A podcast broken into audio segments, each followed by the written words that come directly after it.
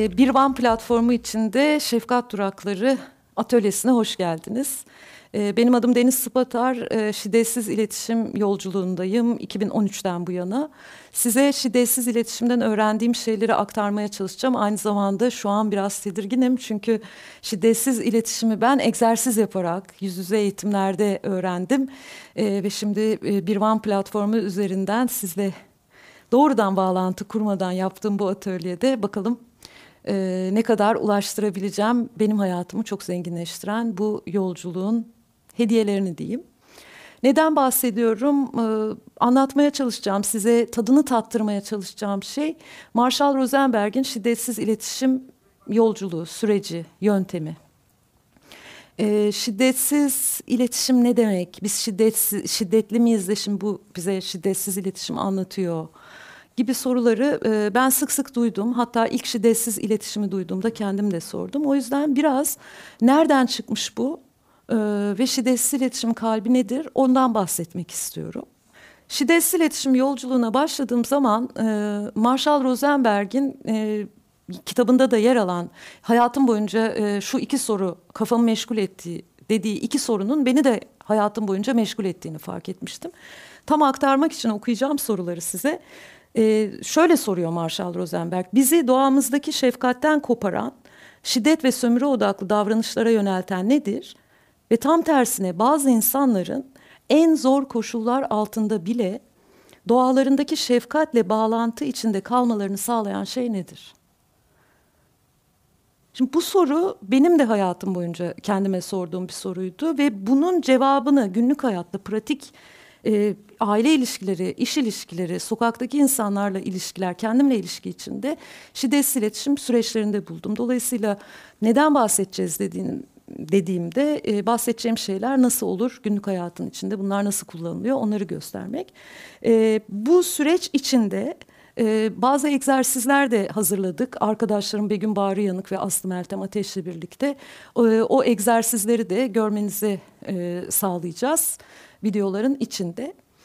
E, Marshall Rosenberg'in sorusuna geri dönersem, Marshall Rosenberg bu soruyu sorduktan sonra e, bunu başarmış kişileri İkinci Dünya Savaşı içinde Nazi toplama kamplarında bulduğundan da söz ediyor. O yüzden sabrınızı rica ederek e, yine e, Eti Hilesum diye Nazi toplama kamplarında yaşayan birinin çok kısa bir günlüğünden bölüm almış Marshall Rosenberg kitabına. O bölümü okumak istiyorum size ki neden bahsettiğim konusunda biraz daha e, belki e, bağlantı kurmanıza benimle katkıda bulunur.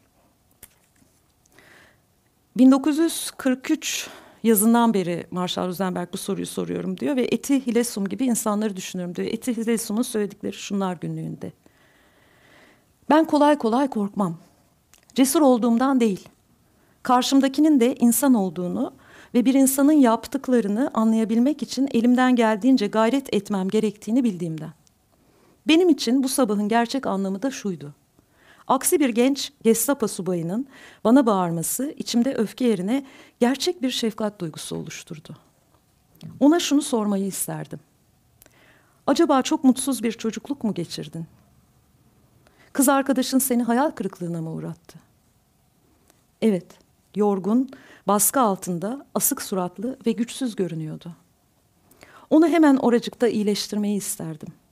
Çünkü biliyorum ki onun gibi acınacak halde olan genç adamlara yetki verildiğinde insanlara ciddi anlamda zarar verebilirler. Eti Hilesum günlük 1941-43 arasında yazdığı şeyler. Şiddetsiz iletişimde bahsettiğimiz şey bu. Marshall Rosenberg e, şiddetsiz kelimesi nereden geliyor derseniz Marshall Rosenberg kitabında yine bunun e, Gandhi'nin söz ettiği ahimsa ile aynı anlamda olduğunu anlatıyor. Benim elimde kitabı görüyorsunuz. E, şiddetsiz iletişim bilgilerini daha derin okumak isterseniz bu kitaptan bakabilirsiniz. Ben size daha çok pratik bir şeyler aktarmaya çalışacağım çünkü. E, bütün bunlardan sonra Marshall Rosenberg hani şiddetsiz iletişim nedir diye sorduğunuzda ya da şiddetsiz iletişim nereye varmaya çalışıyor diye sorduğunuzda yine e, şiddetsiz iletişimin kalbi gönülden vermektir diye söyleyebilirim ve yine Marshall'ın bir cümlesini size e, hediye edebilirim. Diyor ki yaşamımda istediğim şey şefkat. E, kendimle başkaları arasında karşılıklı olarak gönülden vermeye dayalı bir akış. Marshall Rosenberg e, bu demin sözünü ettiğim iki sorudan ve sonra da şiddetsiz iletişimin kalbi diye bahsettiği o gönülden alıp vermeye dayalı şefkatli akıştan e, bahsettikten sonra bütün bunları düşünürken tabii şeyi araştırmaya başlıyor hayatında. E, şefkatli kalma yeteneğimizi neler etkiliyor? Ve bunu araştırırken birdenbire dili kullanma biçimimizin şefkatli kalma yeteneğimizi çok etkilediğini bir anda fark ettiğini anlatıyor. E, şiddetsiz iletişim yolculuğu işte şefkatli kalma yeteneğimizi e, geliştirmek, zaten içimizde mevcut olan şefkati daha fazla yaşayabilmek için bir süreç dili, bir barış dili. Aynı zamanda yine e, bunun yeni bir olgu olduğunu e, söylemiyor Marshall Rosenberg e, ve büyük bir ihtimalle bir One platformda olduğunuza göre sizler de bu anlattıklarımın yeni bir olgu olmadığını, şefkatli kalmanın e, pek çok öğretide yer aldığını biliyorsunuz. E, ama günlük hayat içinde bunu hatırlamak, hatırlasak bile e, bazen içine girdiğim haller içinde bunu yaşamak çok güçlük olmuştu bana. İşte şiddetsiz iletişim e, yöntemiyle belki buralarda biraz e, bu videoları izleyerek size katkıda bulunmama alan açabilirsiniz. E, şimdi kendimizi ifade etme ve dinleme biçimimiz çok kıymetli şiddetsiz iletişimde. Kendimizi dürüstlük ve açıklıkla ifade etmek, karşımızdaki de karşımızdakini de empatiyle dinlemek istiyoruz. Aynı zamanda ben şiddetsiz iletişim çalışmaya başlamadan önce e, Valla bunları yapıyorum zannediyordum. Sonra şiddetsiz iletişim çalışmalarına başladım ve bir fark ettim ki ben aslında kimseyi pek de dinlemiyorum. Sadece dinlediğimi zannediyorum. Şiddetsiz iletişim çalışmalarında can kulağıyla dinleme e, adını verdiğimiz e, bir egzersiz var. Zannediyorum başka yerlerde aktif dinleme olarak da geçiyor. Bizim yaptığımız biçimiyle bu egzersizi size birazdan Begüm ve Aslı gösterecekler. Bu egzersizi yapa yapa dinleme yeteneğimi arttırdım. Neden önemli dinlemek derseniz bunun cevabını büyük bir ihtimalle şu an dinlerken sizler kendi içinizde her biriniz hayat deneyimlerinizle veriyorsunuzdur. Ben söylersem gerçekten bir insanı mevcudiyetle sadece onun söylediklerini duyarak dinlemeye başladığımda zaten kalbimdeki yumuşaklık arttı benim. Çünkü daha önce şöyle bir şey oluyordu. Biri konuşuyor. Benim kafam içeriden başka bir radyo istasyonu gibi ona laf yetiştiriyordu. Doğru yanlış, iyi kötü, haklı haksız. O öyle bu böyle. Bir de böyle okuduğum kitaplar, aldığım eğitimler o öyle değil böyle. Ondan sonra bir de bakıyordum ki şiddetsiz iletişimde can kulağına dinleme yaptığım zaman bir de bakıyordum ki aa dinlemiyorum. Yarısını fark etmemişim. O bana bir şeyler anlatmış. İlk söylediği şeyden uyarılmışım. Ben gitmişim kendi kafamdaki seslere. Karşımdaki insan böyle konuşmuş da ne konuşmuş belli değil. Kendinize böyle bulur musunuz hayat içinde bilmiyorum. Büyük bir ihtimalle evet diyordur bir kısmınız. Dolayısıyla e, belki şimdi birazdan egzersizi size göstereceğim. Tabii bu bir egzersiz bizim mesela yogada yaptığınız gibi ya da spor yapan birini yaptığı gibi hani belli bir e, şey diyeceğim size aşağı bakan köpek yapmadan kafa duruşuna geçilmez ya yogada. Yani can kulağıyla dinleme egzersizine yapmadan da mevcut dinlemeye ben geçememiştim. Onun gibi bir egzersiz hayatın içinde illa böyle konuşacağız diye anlamında değil. Ee, ama bir bu egzersizi din, e, izlemenizi rica ediyorum. Yaptığı şey arkadaşlarım şu. Bir kişi konuşuyor, diğeri onu sadece dinliyor. Sadece dinliyor. Ve sonra ondan duyduklarını doğru mu anladı acaba diye onun söylediklerini ona geri hediye ediyor. Ve ondan sonra diğeri onu dinliyor. Egzersiz bu. Bir izleyin bakalım nasıl gelecek size. Begüm'cüm şu an burada nasılsın? İçinde neler canlı? Şu an biraz böyle içim kıpır kıpır bir heyecan var.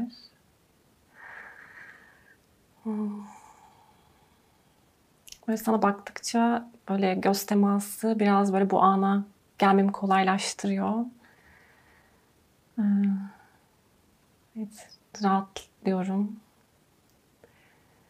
Ee, bu sabah böyle buraya geliş anım hani canlanıyor şu anda aklımda o var böyle bir telaşla e, ve heyecanla merakla geldim. Gelirken de e, bindiğim taksideki taksi şoförü böyle onun da içinde e, bir şeyler canlıydı. Böyle bir anda söylenmeye başladı. Böyle bir hafif e, onun şeyiyle böyle bir e, bana da bir gerginlik geldi. Sonra e, buraya gelmek böyle oh, böyle keyifli, ferah. Hmm.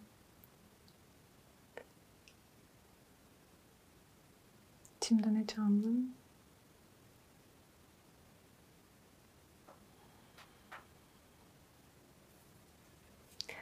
Aynı zamanda böyle sessiz kaldığım anlar olunca böyle sanki bir şey söylemeliyim gibi böyle bir yine içim kıpırdanıyor.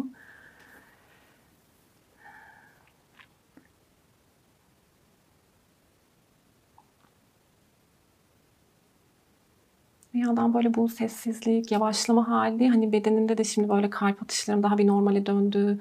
Böyle bir gevşeme hali geldi. İyi geliyor.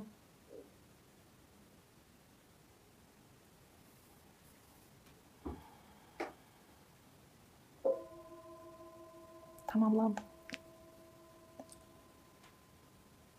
Senden şöyle duydum Begüm. Bugün e, heyecanlı ve içinin kıpır kıpır olduğunu. E, aynı zamanda burada karşılıklı olarak göz teması kurarken bakmanın e, seni rahatlattığını, sonrasında buraya gelirken taksiye bindiğini, taksi şoförünün bir miktar söylendiğini, onun böyle aa, seni telaşlandırdığını dair şeyler hatırlıyorum. Sonrasında hmm, sessizlik anları olduğunda acaba böyle bir şey mi söylemeliyim diye içinden geçen o hali duydum. Hmm. Aynı zamanda bu sessizlik halinin iyi geldiğini de hatta şöyle bir şey söyledin yanlış hatırlamıyorsam böyle kalp atışını ya da ritmini duyduğuna dair onun sana iyi geldiğine dair şeyler hatırlıyorum. Hmm. Evet aklımda kalanlar böyle. Teşekkür ederim. Begüm seni tam olarak duydun mu? Eksik kalan bir yer var mı senin için? O her şey tamamdı. Duydum. Teşekkür ederim. Aslı sen şu anda nasılsın? İçinde neler canlı? Hmm, nasılım? Böyle sabah bir heyecanla ve bir miktar telaşla uyandım. Sonrasında e, çiçekçiye uğradım. Orada keyifli bir sohbet geçirdim. Hem böyle işte o çiçekleri seçerken hangi rengi seçelim diye böyle karar vermek hoşuma gitti. Sonra o çiçekçinin işte onu paketlemesi, dizayn etmesi böyle büyük bir merak uyandırdı içimde. Şimdi burada e, bir miktar daha rahat hissediyorum başlangıçta. Bir tık içimde böyle pıt pıt pıt kalbim çarpıyordu. e, ama aynı zamanda senin karşımda olmanın verdiği bir rahatlık da var. Hmm. Şimdi böyle bedenim de daha sakin. Bir de tam yerimi bulmuş, köklenmiş gibiyim. Öyle bir haldeyim. Hmm.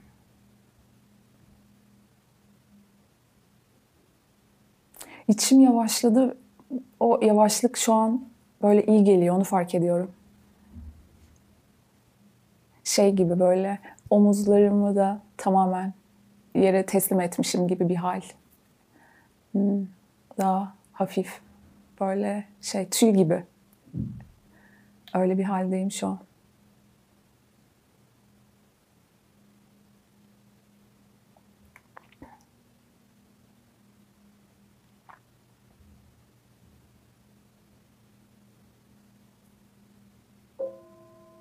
Tamamlandım. Hmm, senden böyle güne telaşlı ve heyecanlı uyandığını duydum. Ee, çiçekçiye gittin ve ona böyle bir sohbet gerçekleştirdin. Aynı zamanda öyle çiçeğe karar vermek, karar verdikten sonra böyle onu çiçekçinin dizaynlaması böyle senin için keyifli bir süreç geçti diye duydum. Ee, böyle bir miktar sanki başlangıçta kalbin pıt pıt atıyordu ama şimdi böyle sakinledin. Hatta sanırım yere böyle kök salmış gibi, böyle yerimi bulmuş gibi dedin diye hatırlıyorum. Hmm, benimle birlikte olmak da biraz rahatlattı diye duydum. Hmm.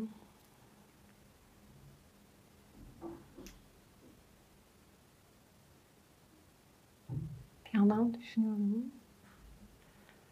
Ee, sanki böyle tüy gibi dedin. Omuzlarım da böyle kendini saldı dedin yanlış hatırlamıyorsam. Yani böyle bir, rahatlıkla ilgili böyle omuzların rahat böyle tüy gibi bir hal dediğini hatırlıyorum. Aslında benim aklımda bunlar kaldı. Senin duymadığın bir yer var mı? Hayır yok ben tam olarak tamamlandım. Teşekkür ederim. Ben de teşekkür ederim. Egzersizi izlediniz. Ee, şimdi benim bir ricam ya da e, bir önerim var size bu kayıttan sonra yapmanız için. Bunu bir sonraki kaydı dinleyinceye kadar herhangi bir zaman hayatınızda dener misiniz? Yani e, bir arkadaşınız olabilir ya da aileden biri olabilir.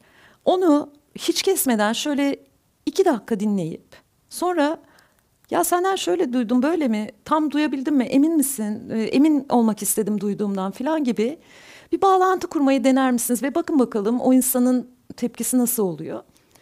E, ya da size nasıl geliyor belki geri e, yansıtma kısmı hoşunuza gitmeyecek ilk başta böyle bir yadırgayacaksınız doğal gelmeyecek onu ama sadece dinlemek nasıl bir denemenizi öneriyorum.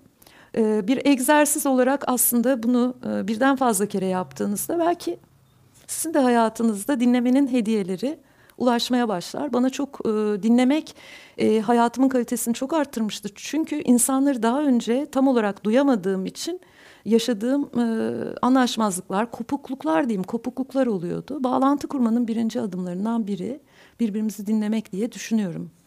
Marshall Rosenberg e, gerçekten şiddetsiz iletişimde dinlemenin çok önemli olduğunu düşünüyor ve empatik dinlemenin. Empatik dinlemeden ne anladığını daha sonraki videolarda göreceğiz. Aynı zamanda e, gönülden vermek konusunda da biraz önce söz ettiğim birkaç şey e, size tekrar aktarmak istiyorum. Bu konuyu ben tekrar tekrar yıllardır derinleşerek e, düşünüyorum. E, Marshall Rosenberg diyor ki arkadaş benim için bir şey yapacaksan lütfen gönülden yapacaksan yap. Bunu suçluluk, korku, utanç, görev gibi motivasyonlarla ya da kazanç elde etmek gibi motivasyonlar yapacaksan da lütfen yapma. Çünkü böyle olduğunda yani sen bir şey yaptığında utanç, korku, suçluluk, görev vesaire nedeniyle yaptığında eminim eninde sonunda ya sen ya ben bir bedel öderiz diyor. Şimdilik bunu bu kadarıyla söyleyeyim. E, bunun üzerine e, uzun uzun tefekkür edilebilir, e, konuşulabilir. E, ve bir sonraki videodan söz ederek e, kapatalım bu oturumu diyeyim. E, peki nasıl olacak? Dinledik. Ondan sonra bağlantıya nasıl geçeceğiz? Şiddetsiz iletişimin temel adımları nelerdir? Konularına geçmeden önce bir sonraki videoda şefkati engelleyen iletişim biçimleri nedir? O konulara değineceğiz.